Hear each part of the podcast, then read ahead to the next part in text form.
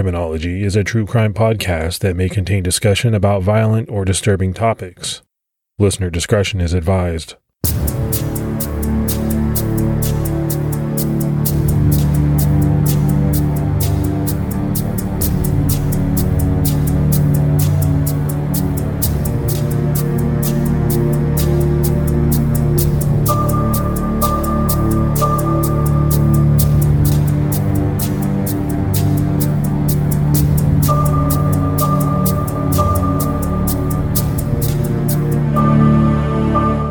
Hello, everyone, and welcome to episode eighty-eight of the Criminology Podcast. I'm Mike Ferguson.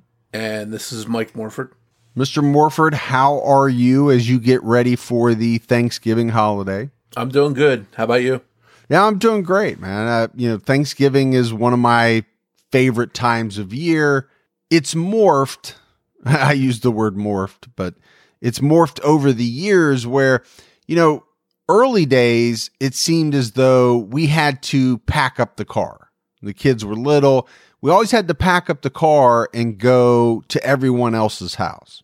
In recent years, I've made the decision that, no, I'm going to stay here. I'm going to hunker down in my own home. I'm going to, you know, help out with the turkey. I'm going to eat the turkey. Whoever wants to come over can come over. So that that's kind of been a switch in philosophy for me over the years. Do you have a big family? No, I don't have a huge family, to be honest with you. So that's part of it. Yeah, I think I'm in the same boat. We we have a smaller size family, and my father-in-law passed away this year. So this is going to be our first Thanksgiving without him. So it's just going to be a small scale uh, get together.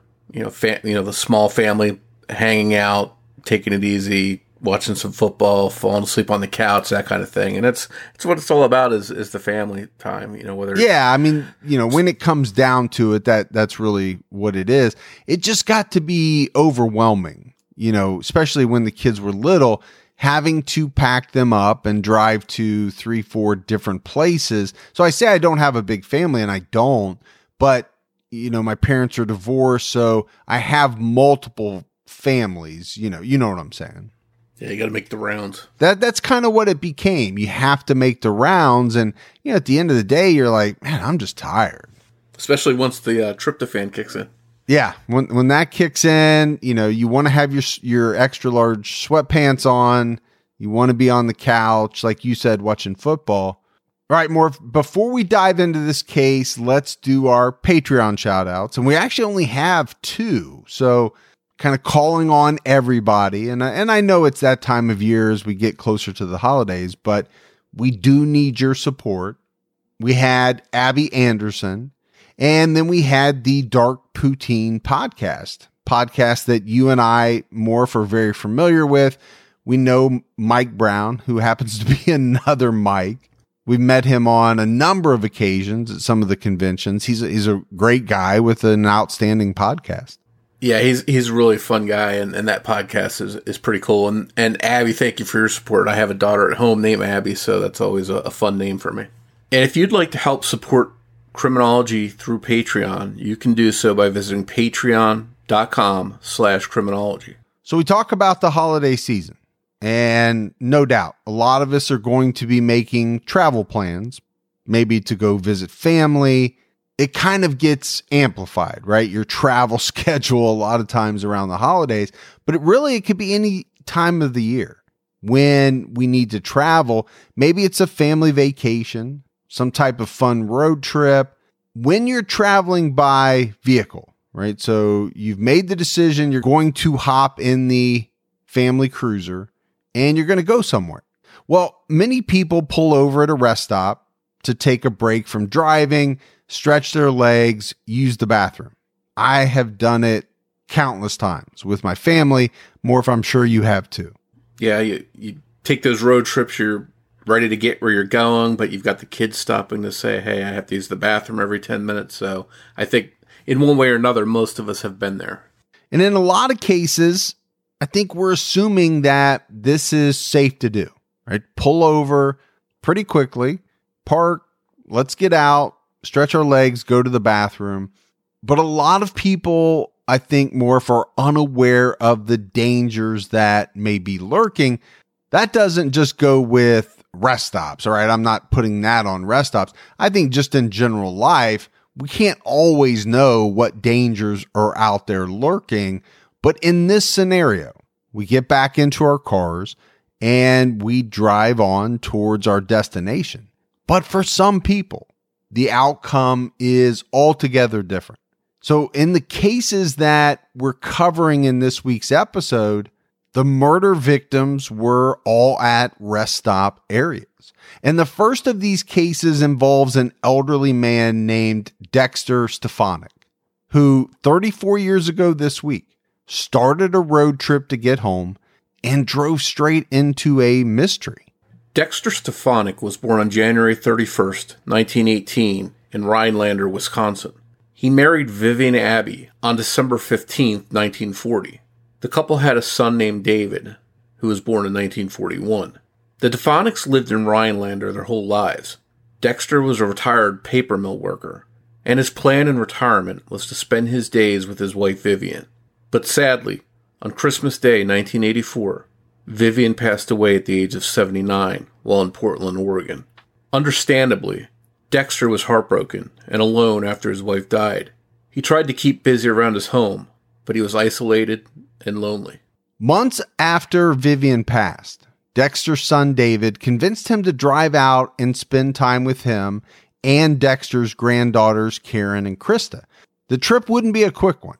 Dexter wanted to drive the two thousand miles from his home in Rhinelander, Wisconsin, to his son's home in Corbett, Oregon. Dexter and David originally agreed that Dexter would stay the entire winter. But as the anniversary of Vivian's death approached, Dexter decided that he wanted to head back to Wisconsin. He was homesick. David tried to convince his father to stay, but Dexter was anxious to get home. He told David that he was not going to stop at motels to rest. Instead, he'd stop at rest stops along the way, just long enough to get a good nap in. Now, Dexter had driven to and from Oregon on several occasions. So, you know, really, there was no reason to be concerned. He had done this before. Dexter left his son's farm in Oregon on November eighteenth, nineteen eighty-five. The next day, about eleven hundred miles away, a burning car was found at the Bad Route Rest Stop off Interstate ninety-four near Glendive, Montana. Dawson County Sheriff Jim George arrived shortly after and pulled behind the burning vehicle. The inside of the car was completely engulfed in flames, but there was no one inside the car. Sheriff George ran the plates.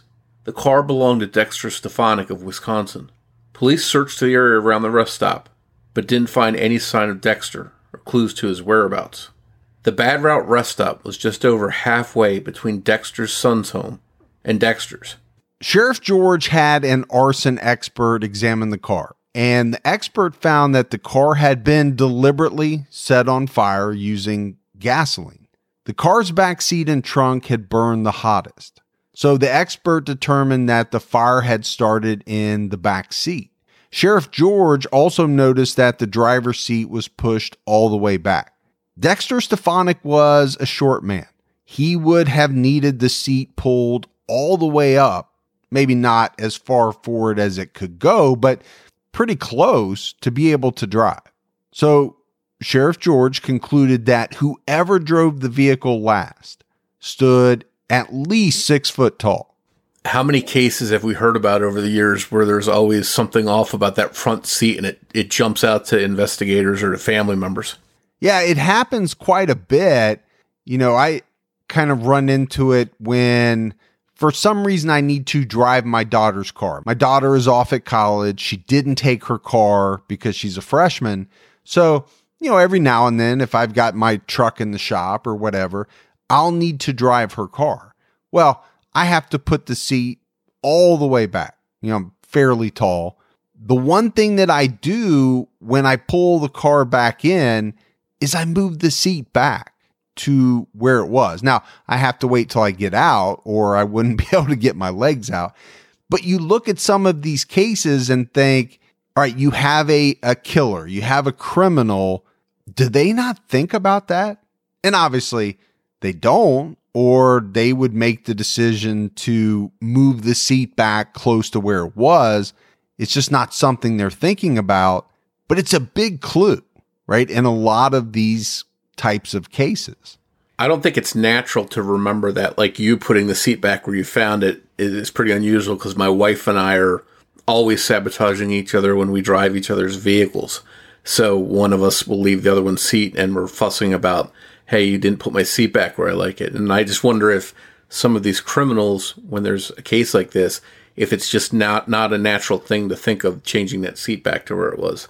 Yeah, I don't think it's at the top of their checklist, but, and I'm not telling criminals how to be better at what they do. We don't want that, but it's a big thing. It gives investigators insight into kind of how things unfolded because it's strange. You know, given the size of the driver, you can kind of figure out where that seat would be. And if it's way farther back, not too hard to figure out that somebody much taller was probably driving.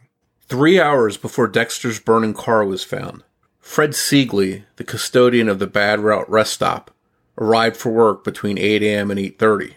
He noticed a pickup truck parked there, but the driver wasn't around. At eight forty-five a.m., Clyde Mitchell, a Montana highway maintenance supervisor, made a stop into the rest area. He saw Fred's pickup truck there and a white Chevy pickup facing southeast. Clyde took a closer look at the truck and noticed it was a white four-wheel drive Chevy with blue trim and a cap on it. The truck had Arizona license plates and a cow catcher on the front. And I don't know, maybe not everybody, Morph, will be familiar with the term cow catcher. I live in Ohio, so you see a lot of trucks with this type of thing on the front. You know, essentially it looks almost like a little mini gate that wraps around the front end of the truck to try to protect it from damage. You know, on some of these rural roads in Ohio and, you know, in other places as well, there's all kinds of things that will jump out in front of you. The biggest problem we have is deer. We have a, a pretty large population of deer. And on some of these rural roads, especially at night, they just will run right out in front of you. I think that's a good way to save your truck from being smashed up if, if you should hit something in the road. Well, let's be honest. Trucks these days are quite expensive. You know, I did some truck shopping uh, a few weeks ago. I think you looked at trucks not that long ago, but man, you get some sticker shock on some of these new trucks getting into the fifties, sixties, seventies, and even higher, depending on the model. So back to Clyde. He noticed this white four-wheel drive Chevy. The truck to him looked suspicious because it was parked pretty far away from the bathrooms. He also noticed that the truck contained enough bedding and clothes in the back to suggest that someone was living in it. So he thought maybe whoever drove the truck was a rest stop squatter. Clyde asked Fred if he had seen anyone around the truck, but Fred had not. But there was no doubt it had been there all morning. At nine fifteen a.m., Clyde left to finish his round. It was about fifteen minutes later, nine thirty, that Dexter's brown Plymouth Horizon pulled into the rest stop. But it wasn't Dexter driving the vehicle. The driver got out of the vehicle carrying two large jugs. Fred encountered the man and asked him if he was having any problems. The man said no. He had run out of gas and had to go get some. Fred later told police that this man stood about six foot tall. He was between thirty-five, forty years old, light complected, and clean shaven. Fred didn't think anything of this guy, and he left the rest stop shortly after. Within thirty minutes, Dexter's car was on fire. Clyde Mitchell was driving back towards the Bad Route rest stop when he spotted smoke rising on the horizon near the rest stop. His first thought was that Fred had set the place on fire while smoking a cigarette. When he arrived back at the rest stop, the Chevy truck was gone, and in its place was Dexter's Plymouth Horizon, engulfed in flames. Clyde began shoveling snow onto the burning car, trying to put the flames out, but he stopped when he heard the rear tires begin to pop. He called the fire department and checked the bathrooms for an owner, but he found no one around. Okay, that's a little scary, right? That situation. It sounds like he had a really good idea. There's all this snow around. I'll start shoveling it on the car. I'll put it out. You start to hear those tires pop. You get a little scared. Eventually, the fire is going to come in contact with that gasoline in the car. And when it does, something bad's going to happen. And you don't want to be standing too close to it.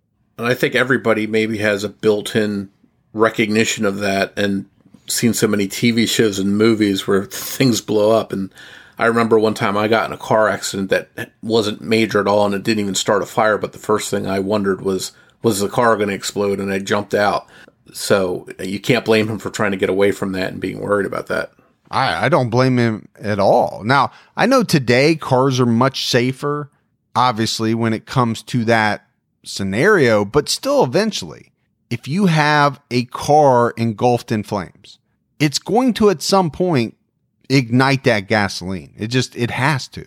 Police believe that the man Fred spoke with waited for Fred to leave, doused the car with gasoline, and then lit it on fire. Then he got into the pickup truck with the Arizona tags and drove away. The last time anyone saw Dexter Stefanik, he was getting gas at a station in Park City, Montana. So we have Dexter's car on fire. We have this mysterious man who police believe set his car on fire, drove away in a pickup truck. Obviously, they're investigating this. No sign of Dexter. And then it's four months later, in March of nineteen eighty-six, that a couple named Bill and Cindy Shaw drove to a remote landfill about seventeen miles away from the Bad Route rest stop to dispose of their garbage. While they were at the dump site, they found a wallet with cash and a driver's license. The wallet also contained four postcards. This was a very significant clue because Dexter Stefanik had been writing to a lady friend back in Wisconsin as he drove across the country. And he would write out these postcards, stop, and send them through the mail as he went on his way. Bill Shaw immediately thought the wallet might have belonged to the man whose car had been on fire at the rest stop the previous November. The couple started looking around the landfill for other clues and discovered several items of men's clothing that didn't belong there. They looked new and clean, not something you'd expect to see in a dump. These clothes would also become a significant clue, because the couple were positive the clothing was not there a week before when they were last at the dump site. They continued looking around, and Bill found a boot. When he went to pick up the boot, he saw a man's foot partially hidden under a mattress, and they left to call police. The authorities went to the remote scene and began to investigate. The Dawson County coroner positively identified the body as belonging to Dexter Stefanik. But this positive identification was no easy task. Police couldn't find Dexter's dental records because his dentist had retired and moved to Thailand. Dexter's son David told investigators that Dexter did not serve in the military, and he was not aware of any agency that would have had his fingerprints on file. Wisconsin police sent Dexter's medical records to the Montana crime lab, and whatever contents were in there helped identify the body. The coroner said that Dexter had been beaten and shot twice in the head.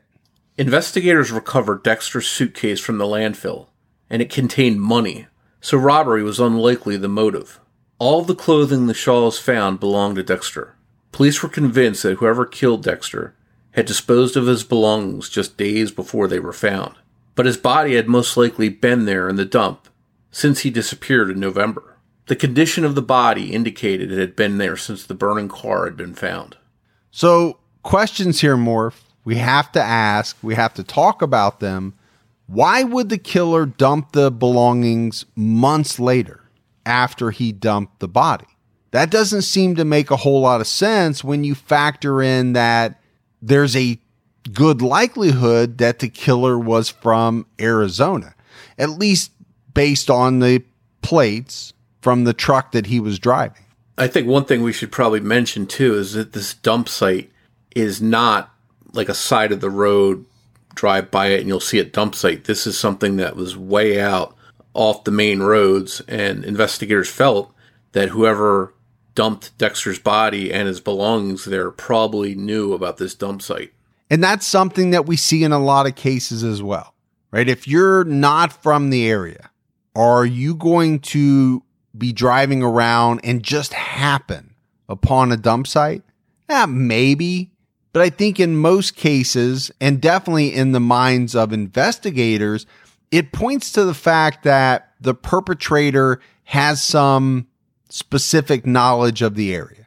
And and I think it's a very good assumption. Isn't it amazing that we live in a world where you can get anything you need when you need it right to your door? With DoorDash, you can get pretty much anything. And whether you're sick and you don't feel like getting out of the house, DoorDash has you covered. Maybe you're at a party and you run out of alcohol or ice or something like that, but you want to keep that party going. You need a little assist. DoorDash has you covered. Sometimes my wife and I, we just don't feel like making dinner. We're tired. We want to watch a show. That's when we hit DoorDash.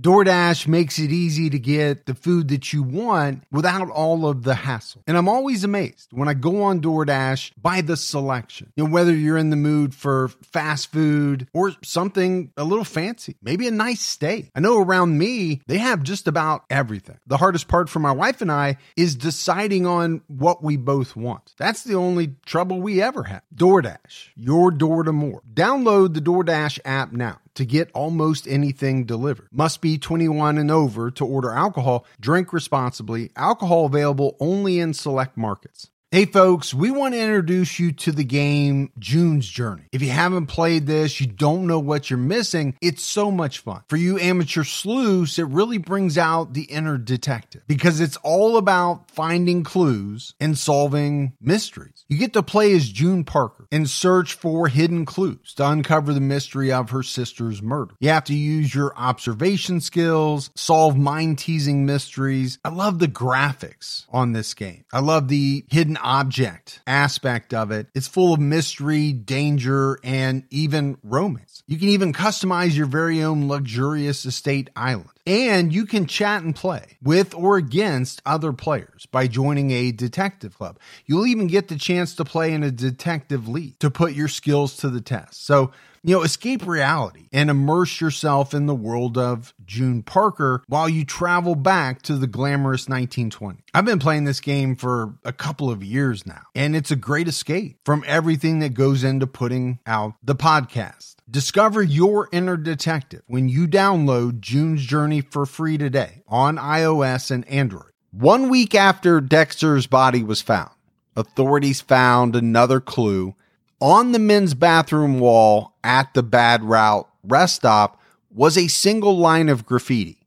It read, "Hot Jock Shot Wad from Wisconsin, eleven slash eighty-five, Saturday the third. So I think you read that and just naturally go to, okay, this is the typical kind of adolescent gross writing that you might see written on a bathroom wall. It sounds like it's sexual in nature. It's pretty common, unfortunately, but police didn't see it that way. Police believe that Hot Jock was a C B radio handle, and Wisconsin eleven eighty-five referred to Dexter. But Saturday the third was incorrect. Dexter's date of death was November eighteenth, which was a Monday. It's possible this writing had nothing to do with Dexter Stefanik, or if it was the killer who wrote it, he got the date wrong. The police theorized that the reference to shot wad may have been a reference to shooting someone. Montana authorities tried to retrace Dexter's movements. They believed that he arrived at the Bad Route rest stop a little bit after seven a.m., and they believed that the killer was already there when he pulled in. Now, one thing we haven't mentioned was that Dexter was hard of hearing. So Sheriff George's theory was that the killer tried to get Dexter's attention and asked him for a ride because he had run out of gas. But the killer failed to get Dexter's attention, became angry, and then forced Dexter out of his car at gunpoint. Now, what's unclear is the timing, right? Exactly what time Dexter was actually murdered or what movements the killer made after abducting Dexter. And it's this word abduction that I think we have to expand on just a little bit. Part of the police theory focuses on this unknown perpetrator abducting Dexter at gunpoint. Now, I don't know that they know exactly how the scenario went down, whether Dexter was forced to get into this person's truck and then ultimately driven to the dump site, or whether the killer forced Dexter at gunpoint to drive to the dump in his car. Dexter was killed. The killer then drove the car back to the rest stop, set it on fire, and then took off in his truck. In nineteen eighty-six, Sheriff Jim George sent Clyde Mitchell and Fred Seeley to meet with an F B I hypnotist in Denver. He was hoping that either man could remember the Chevy pickup's license plate number.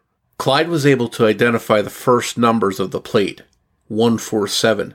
Police ran through Arizona's D M V all license plates that began with one forty-seven. They received two hundred seventy-nine hits. In two thousand seventeen, current Dawson County Sheriff Ross Kanan was able to narrow that list down to sixty. He then used the thirteen-digit vehicle identification number, or V I N, of each truck to narrow it down even further. He contacted Arizona authorities to make sure those trucks were the right color. He also looked for criminal activity associated with any of the owners of those vehicles. Kanan got a few leads, but none of them led to the suspected pickup truck. On April twelfth, nineteen eighty-nine, the case was featured on Unsolved Mysteries. After the episode aired, the show received dozens of calls. As a result of the broadcast, most of the calls came from law enforcement officials who had similar murders happen in their cities. But to date, no one has ever been charged in Dexter Stefanik's murder, and it remains unsolved. Dexter's son David is now seventy-eight years old and still resides in Oregon. thirty-four years later, the details of just what exactly happened to Dexter Stefanik and why, as well as who was responsible, remain unanswered. And more, if you really have to feel for David, thirty-four years. And he still has no idea exactly what happened to his father.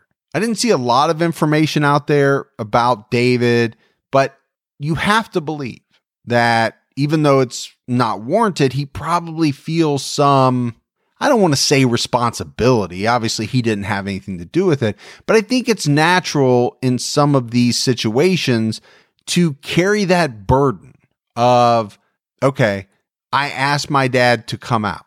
What would have happened if I didn't make that request? Now, I don't want anybody to take it the wrong way. Obviously, I'm not putting anything on David. What I'm saying is victims' families, I, th- I think, often go through those type of thoughts, and it nags at them for years and years. And I think the crime itself is was really brutal. You have this elderly man. He's hard of hearing. He's out there traveling by himself, and someone took advantage of him for whatever reason and, and seems to have killed him for no real motive. His money was found, his belongings were found, his car was burned. So it seems like the only reason for killing him was for the sake of killing him. Well, and that's the thing that really troubles me in this case.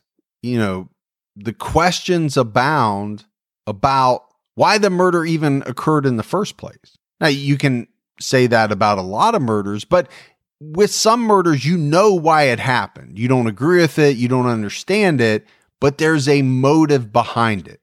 Money, jealousy. You know, you can tick, tick them off right down the list. With this one, there seems to be nothing. I mean, is Dexter at seventy-eight years old was not a romantic rival to anyone, as far as I can tell. You wouldn't think he would be. The guy had some money with him. It wasn't taken. It's just a real head scratcher, Morph. And then you have the whole aspect of his body being found at a different time than his belongings were, and the, the possibility that the belongings were put out there far after the fact. So seems to be some fascinating clues there that just didn't lead to an identification of anybody. Our next case takes us just outside of Gaylord, Michigan, just a little over three hundred miles from Dexter Stefanik's home in Wisconsin. This is where the brutal nineteen seventy-nine murder of Jane Snow shocked area residents. Jane Snow was born on April eleventh, nineteen forty-eight, to John and Miriam Barabo, and she was one of six children. Jane grew up in Escanaba, Michigan, and attended a strict Catholic school where she enjoyed testing the nuns' authority at any opportunity. Jane was a strong-willed young woman, but with a kind and loving heart. Jane graduated from the Saint Joseph School of Nursing in Hancock, Michigan, and became a registered nurse. After graduation, she worked in Lansing and around the Detroit area. Jane married Joseph Snow on June ninth, nineteen sixty-nine, and they later had two sons, Eric and Mark. But the marriage didn't last, and the pair divorced. Jane and the kids moved to Grand Rapids around nineteen seventy-three, where she got a job first at Saint Mary's Hospital and then later at the Mary Free Bed Rehabilitation Hospital, where she worked with paraplegics and quadriplegics. Jane was dedicated to both her work and to her sons. It took a while for Jane to get used to being a single mother. With her life centered on the kids and her job, there was little time for anything else. In nineteen seventy-nine, Jane decided she wanted to raise her boys in her hometown of Escanaba, Michigan, where it was safe and away from the crime of the big city. She had a job lined up at Saint Francis Hospital in Escanaba and enrolled the boys in Holy Name School for the upcoming school year. On May fifteenth, nineteen seventy-nine, Jane, along with nine-year-old Eric and seven-year-old Mark, started the long drive from Grand Rapids to Escanaba. This is about a three hundred eighty mile drive. Jane tried to avoid driving at night, but made the decision that for this drive, it was the best way to go. The family left home at around five p.m. So most of the driving was done in daylight because sunset for that day was around nine oh two p.m. At around seven thirty p.m., Jane and the boys pulled into the Loon Lake Rest Stop area just south of Gaylord, Michigan. Eric and Mark went to use the men's restroom, and Jane used the women's restroom. After the boys were done, their mother hadn't come out of the bathroom yet, so like typical boys their age, they got bored. They started throwing rocks at frogs in the lake. After a while, they started to become worried. They were wondering why their mom hadn't come out of the restroom, so they made the decision to go in. Eric and Mark found their mother dead in a pool of blood on the restroom floor. Horrified, the boys ran off for help and flagged down a motorist, who took them to the state police post at Gaylord around eight thirty p.m. Police raced to the scene and started to investigate, but there was no evidence found at the crime scene, and the murder weapon, thought to be a knife, was never recovered. Police searched the area around the rest stop, the median, and the other side of the freeway, but they came up empty. Divers combed the bottom of Loon Lake, but they too came up empty-handed. The autopsy report showed that Jane had been stabbed twenty-three times in the chest, back, and on both of her arms and legs. She also suffered a broken wrist. To law enforcement officials, it seemed as if Jane's murder was a crime of passion, and they began investigating Jane's ex-husband, Joseph Snow. But Joseph Snow had an alibi that checked out. Just three days after Jane's murder, police made an arrest. It was around seven twenty-five p.m. on May fifteenth, just a few minutes before Jane's murder, that a state trooper named Eugene Seibel picked up a twenty-eight-year-old man named John McGauley. McGauley was hitchhiking on Interstate seventy-five, about a half mile from the rest stop. The state trooper told him that it was prohibited to hitchhike on interstate highways in Michigan. The trooper took down his name and dropped him off at the next exit. When the trooper found out about the murder, he gave the information to his colleagues, and the police traced McGauley to the home of a friend named Michael Dean in Pontiac, Michigan. When police questioned Michael Dean, he had lots to say about McGauley, and what he said got the full attention of investigators. Dean told them that McGauley owned a large black-handled knife that he referred to as, quote, a show knife. Dean said that McGauley kept the knife in a leather case and sometimes strapped it to his leg. Dean also said that McGauley had recently sold the knife. John McGauley was a former Marine and had a tattoo on his right arm of a bulldog wearing a military helmet with the inscription Mad Dog, which is what people called him. In nineteen seventy-two, McGauley was sentenced to three years in a Rhode Island prison for breaking and entering. He was paroled in June nineteen seventy-three, but returned to prison three months later on a parole violation. He remained in prison until January nineteen seventy-five. On the Friday before the murder, McGauley and his wife, Jean, left the Pontiac area for Indian River, where Jean's father owned a restaurant. McGauley told friends he had hitchhiked back to Pontiac on Tuesday, May fifteenth, the night of Jane's murder. He apparently arrived in Pontiac around two a.m. on the sixteenth and stayed at the home of a friend named Frank Burns. Burns lived at the home with a man named Leo Elwert Junior and his father, Leo Senior McGauley told the men that he had gotten into a fight with his wife, Jean. She kicked him out and he needed a place to stay. So McGauley spent the night there and the next day called Michael Dean.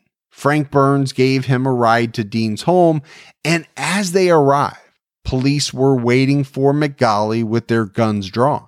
Dean told the local media in nineteen seventy-nine that John was a frequent drug user and could get violent. The year before, he had punched Dean in the face and broken his nose. Police arrested John McGauley at Dean's house and took him to the Pontiac State Police Post and then on to the Oakland County Jail. The next day, he was taken to Gaylord, where he was questioned by state police. Blood was found on John McGauley's clothes, and it was later tested in a crime lab. But that's where things took a strange turn. The blood didn't match Jane Snow's blood type. There was another killing in the area at the time that police thought may have been related to Jane's murder. Four days after Jane was killed, seventeen-year-old Victoria Livermore was found dead by mushroom hunters in an Antrim County field. This was about fifteen miles from the rest stop. Victoria was last seen at two a.m., leaving her brother's van after an argument. An autopsy showed she had been hit several times in the head with a hammer. But a man named Ramon Scola confessed to Victoria's murder pretty quickly after it occurred. Scola said he killed Victoria at a family summer cabin. Police found his bloody fingerprint at the cabin, and the blood turned out to be Victoria's. Scola had picked up Victoria hitchhiking. He was ultimately sentenced to fifty to eighty years in prison. So after looking into any possible connections, investigators were pretty confident that the two cases were not related. Without any solid physical evidence linking John McGauley to Jane Snow's murder, police had to release him. In July nineteen seventy-nine, Jane's parents offered a five thousand dollars reward for information leading to the arrest of their daughter's killer, but no one came forward. Investigators could never establish a motive in Jane's murder. She wasn't robbed or sexually assaulted, and the attacks seemed unprovoked. It seemed as if Jane was targeted by a perpetrator whose only intention was to kill for the sake of killing. Jane Snow's murder made Michigan's Department of Transportation take a closer look at the safety of the state's rest stop areas. They installed better lighting, and they asked state police to patrol more often at the rest stops. They also installed telephones at all rest stops where callers could dial a toll-free emergency number twenty-four hours a day. In nineteen eighty-nine, police used some of the new advances in forensic technology to test evidence from the case in an attempt to link John McGauley to the murder, but nothing came of it. To date, John McGauley remains the prime suspect in Jane's murder, but he's never been tried or convicted for it. In two thousand nine, McGauley was in prison in Kinross Correctional Facility in the Upper Michigan Peninsula for a two thousand seven conviction for retail fraud. He was discharged from prison on September twenty-third, two thousand seventeen, but the sixty-nine-year-old's current whereabouts are unknown. In the wake of their mother's brutal murder, Jane's children were raised by their father, Joseph Snow. Jane's mother died in nineteen ninety-five, followed by her father in two thousand four. Her surviving siblings still firmly believe that John McGauley may have killed Jane and gotten away with murder. So this was a tough one, Morph. I mean, obviously they all are, but you know, when you're talking about a mother with two small children, and not only that, but it's these two small children that find her dead. That's brutal. That's something that is going to stay with them for the rest of their lives. Not only the loss of their mother, but having to discover her body. And then when you talk about, okay, who committed this heinous murder? This John McGauley guy is a very interesting person of interest. Uh, you know, I don't know suspect versus person of interest, but he's an interesting guy to look at. There's no doubt about that. And one of the parallels between this and the Dexter Stefanik case is the complete lack of any real motive. But one thing that's different is, unlike Dexter Stefanik's case, there is a prime suspect in this case, John McGauley, and for whatever reason, despite that, he has never been tried or convicted for this crime. And, and I think in some of these unsolved cases where there is a leading suspect, I'll, I'll term it as that, it's frustrating, right? Police a lot of times come out and say they believe that this person had something to do with it, but they just can't put the case together. And you can think that somebody had something to do with the murder all you want, but that's not enough, right? We know that. You have to have the physical evidence. You have to have some circumstantial evidence. You have to roll it all together to be able to get a jury to say, yeah, this guy did it. And and they obviously just don't have it. That's a real shame for her family too. All right, Morph, our final rest stop case takes us north of the border into Canada, where a couple enjoying their life together, traveling around in an R V, crossed paths with a cold-blooded killer. Gordon McAllister married Jackie Ferguson in September of nineteen fifty-two in Ontario, Canada.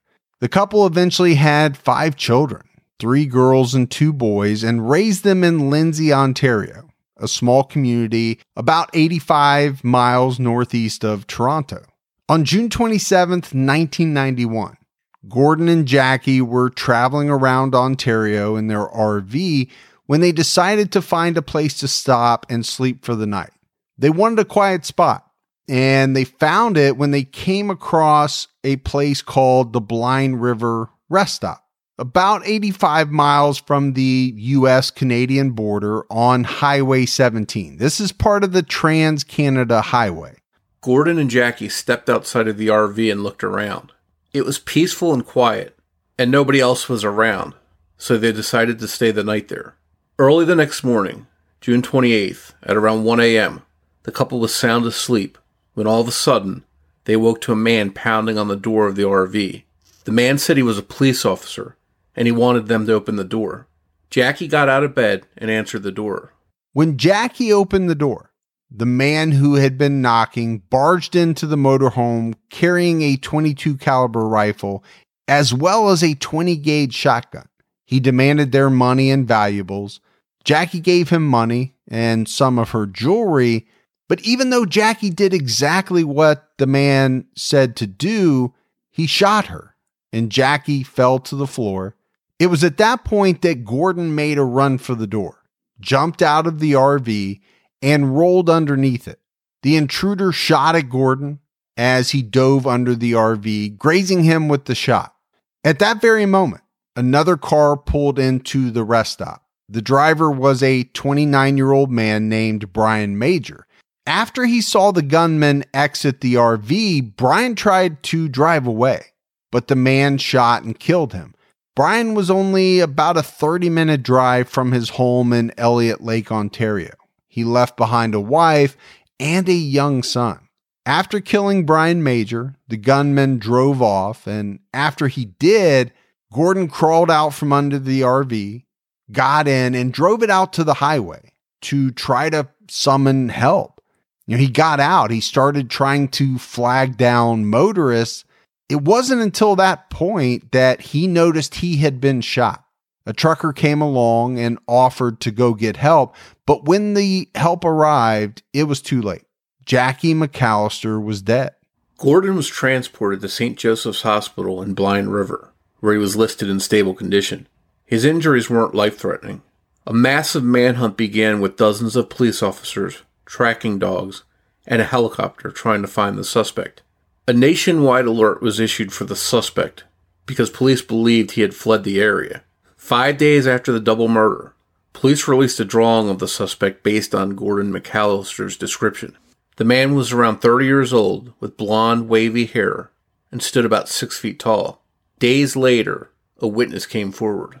This witness said that he was driving on Highway seventeen. A few minutes after one a.m. on the night of the murders, a blue van took off at a high rate of speed from the Blind River Rest Stop and headed straight toward his car. The van swerved out of the way and continued east towards Sudbury, Ontario. The witness couldn't tell if the van had Canadian or U S license plates, but the witness said the vehicle was a full-size nineteen eighties Chevrolet van with white full-size mirrors and white mud flaps. Police ran a check on thirty-five hundred blue vans on both sides of the border, but found no matches. Investigators had Gordon look through hundreds of mugshots, but none of them were his wife's killer. Police then turned to computer technology, hoping to improve the original sketch, but that also didn't help identify the killer, who today remains unidentified. It wasn't until about eight years after the murders that police had their first solid suspect in the case. It was a man named Ronald Glenn West, a former police officer who, in August nineteen ninety-nine, had been linked through D N A to two unsolved murders from nineteen seventy. He was charged with first-degree murder in the nineteen seventy killings of two women, both nurses and both young mothers. On May sixth, nineteen seventy, thirty-four-year-old Doreen Morby was at her home in a small rural town north of Toronto with her twenty-one-month-old son. Her husband, Albert, was a school teacher. He arrived home from work and found Doreen dead on the living room floor. She had been raped and shot five times in the back of the head and two more times in the back with a twenty-two caliber weapon. Doreen's son was also in the living room, but was alive and unharmed. On May nineteenth, nineteen seventy, another similar murder took place. That day, Helen Ferguson was home with her nine-year-old son, Dale. He was sick with the mumps and stayed home from school. Someone knocked on the door, and then Dale heard his mother talking to a stranger. As Helen passed by Dale's bedroom, she hollered at him to stay in his room. She said he was getting medicine for a sick child outside in a car. Twenty minutes had gone by since his mother told him to stay put. Dale then heard his mother and the stranger pass his door going down the stairs, and a moment later, he heard three gunshots. Helen had been shot once in the back of the head and twice in the back with a twenty-two caliber weapon. She had also been raped. Dale was able to give police a description of his mother's killer that provided investigators with several leads, but they turned out to be dead ends. These two cases had many similarities. Both women were nurses, both were in their thirties, and married to school teachers. They both lived on rural roads. They were raped and shot with a twenty-two caliber weapon. Ballistics ultimately linked the two crimes together, and semen was taken from both crime scenes to establish the killer's blood type. But with all that, police back then were unable to track down their killer. In nineteen ninety-five, West was arrested for a series of robberies in northern Ontario. He was later convicted. He was serving an eight-year sentence at Kingston Penitentiary in Ontario when his name came up in connection with the nineteen seventy murders. In nineteen ninety-nine, Detective Inspector Don McNeil was reassigned to the case. At the time of the murders, he was a constable with the Ontario Provincial Police. and was on the initial task force investigating the murders of Doreen and Helen. McNeil started digging into West's background. He then took the carefully preserved semen samples from the two victims, as well as a saliva sample from the seal on a letter to West's wife, and had all of this tested using modern D N A technology. West's D N A matched the saliva sample on the letter, as well as the semen found at the crime scene. On August twenty-sixth, nineteen ninety-nine, Ronald West, who was fifty-two years old, was charged with first-degree murder in the nineteen seventy murders. He pleaded guilty and received two life sentences. It was around the time that West received the two life sentences that he became a suspect in the nineteen ninety-one Blind River Rest Stop murders. At the time of those killings, West lived near Blind River with his second wife and two sons from a previous marriage. His wife said that he resembled the drawing of the Blind River suspect, but with a blonde wig. He also owned the same caliber of guns used in the Rest Stop murders. Ronald West has never been charged in the murders of Jackie McAllister or Brian Major. As was the case with Dexter Stefanik, the Blind River Rest Stop murders were featured on a memorable episode of Unsolved Mysteries, but the attention didn't really help move the case along. And today, the murders remain unsolved. Gordon McAllister passed away in two thousand twelve without ever knowing who murdered his wife. He was eighty-four years old. At the time of his wife's murder, the couple was just three months shy of celebrating their thirty-ninth wedding anniversary. So heartbreaking, right, Moore, for this guy that had spent thirty-nine wonderful years with his wife, but was deprived of spending many more years with her. And then I think to, you know, spend the rest of your life up until the day that you die, wondering every day, number one, who did this? Who took my wife away from me? And then number two, why? For what reason? I think unlike Jane Snow and Dexter Stefanik's cases that we talked about earlier, this one seems to have a motive, which was robbery. But when you think about it, is that really a motive, or was this killer looking for an excuse to kill, just using robbery as a way to get that done? Because even though Jackie complied, he shot her at point blank range. So we're, we're dealing with somebody here who seems to have wanted to kill her regardless. And I have a lot of trouble with these robbery slash murders. I don't condone robbery at all. But what I can't figure out is, okay, the person is doing what you are asking them to do. They're handing over their cash. They're handing over their valuables, but you make the decision anyway that you're going to take their life. I, I just don't get it. It seems even more senseless than, you know, murders with different types of motives, because it, it's just no need. You've already accomplished what you set out to accomplish, unless, as you said, Morph, that was just a small piece of it, right? The person was there to rob and take some things, but they already had in their mind that they were going to kill. And you could probably argue that he did that to eliminate witnesses so he wouldn't be caught and go to jail. But at the same time, he could have wore a mask and gotten away without being identified. Yeah. Yeah. I mean, that's a good point that you bring up. I, I do think a lot of murders committed while a robbery is taking place are committed to, as you said, eliminate witnesses. Nobody wants to get caught, but there are very easy ways to hide your identity if you wanted. I just think some of these people, they just don't care. They're so callous. They have such little regard for human life that it doesn't matter to them. And I think for most of us listening, that's tough to wrap our minds around. So these were three interesting cases, Morph. But they should also serve as a reminder, whether it's this holiday season or really any time of the year. We need to be aware. We need to be alert.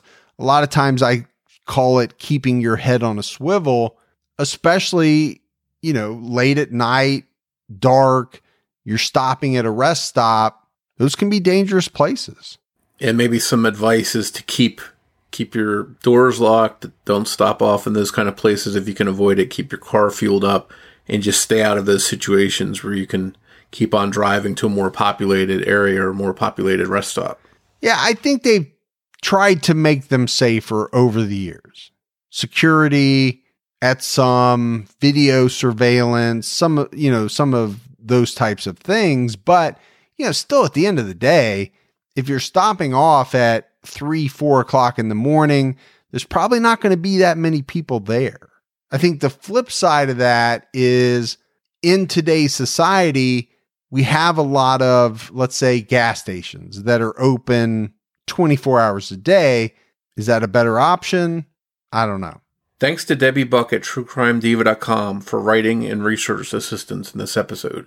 As always, if you love the show and you haven't done so yet, take a minute, go out, give us a five-star rating. That goes a long way, as does continuing to tell your true crime loving friends about the podcast. If you want to find us on social media, we're on Twitter with the handle at Criminology Pod. You can also find us on Facebook by searching for Criminology Podcast. We also have a Facebook discussion group you can join, which is called Criminology Podcast Discussion and Fans. All right, Morph, that is it for another episode of Criminology. I think before we go, I want to wish everyone a happy holiday. Those of you that are celebrating Thanksgiving, and even if you don't, spend some time with family. Cherish the people around you in your life that you love. I mean, if you take anything away from the cases that we do, it should be that, you know, personal security matters. Being vigilant, keeping your head on a swivel, knowing what's going on around you, all of that's important. But the other thing is to cherish the loved ones in your life, because you just never know. You don't know what's going to happen. None of us do. I think Thanksgiving is the perfect time to take stock of what we all have and what we all can be thankful for. And, you know, for a lot of people, that's family. So, you know, I just want to say, have a happy Thanksgiving and happy holiday season to everybody out there that's listening. And Morph and I will be back with you next Saturday night with an all new episode of Criminology. So until then, this is Mike and Morph, and we'll talk to you next week. Take care, everyone.